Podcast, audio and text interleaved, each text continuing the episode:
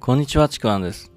今回のテーマは、依存が土台の期待に応える人は誰もいないというテーマでお送りします。これはですね、例えば、これを受ければ変わると思ったのにとか、あなたが言ったことを、言われたことをやったのに結果が出なかったとか、なんかもっとすごい変化を期待していたのに全然ダメでしたとかね。こういうことを言われた時に、これって提供側の実力不足なのか、サービスがダメなのか、まあ、詐欺なのかっていうね。まあもちろんそういうこともあるかもしれないんですけども、これね、あの、提供側はもうその言葉を聞いたら、まあ真摯に受け止めて、反省と見直しっていうのをすることで、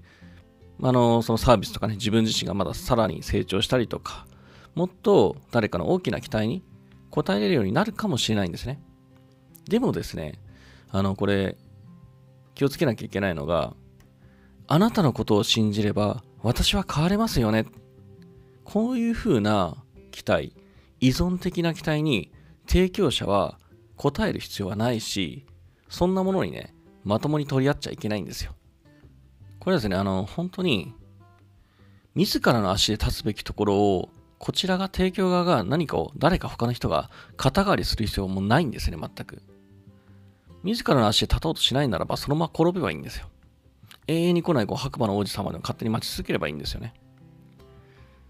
もういい大人が赤ん坊のように、ただただ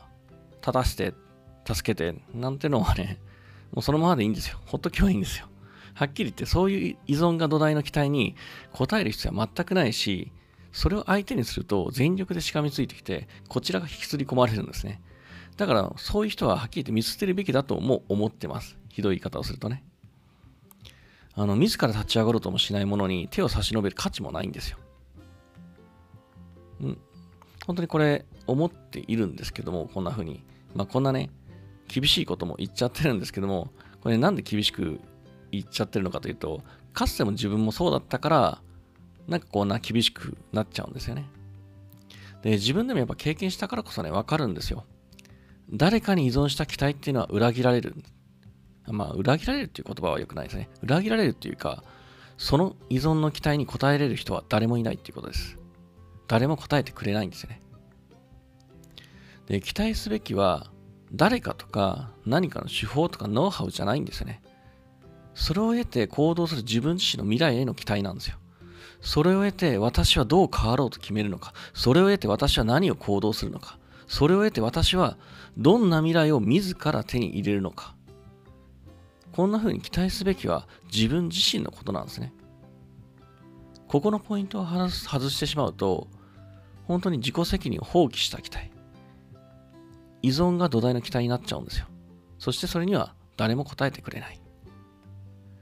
どんな手法や素晴らしいノウハウがあろうとも、それを使うのは、それを使って変化する自分自身なんですね。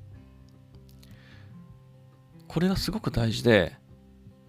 ここを忘れない限り、その期待って、期待から希望に変わって、で、その希望っていうのは現実に変わっていくものなんですね。ここをね、あの、結構大事なことだなと思って、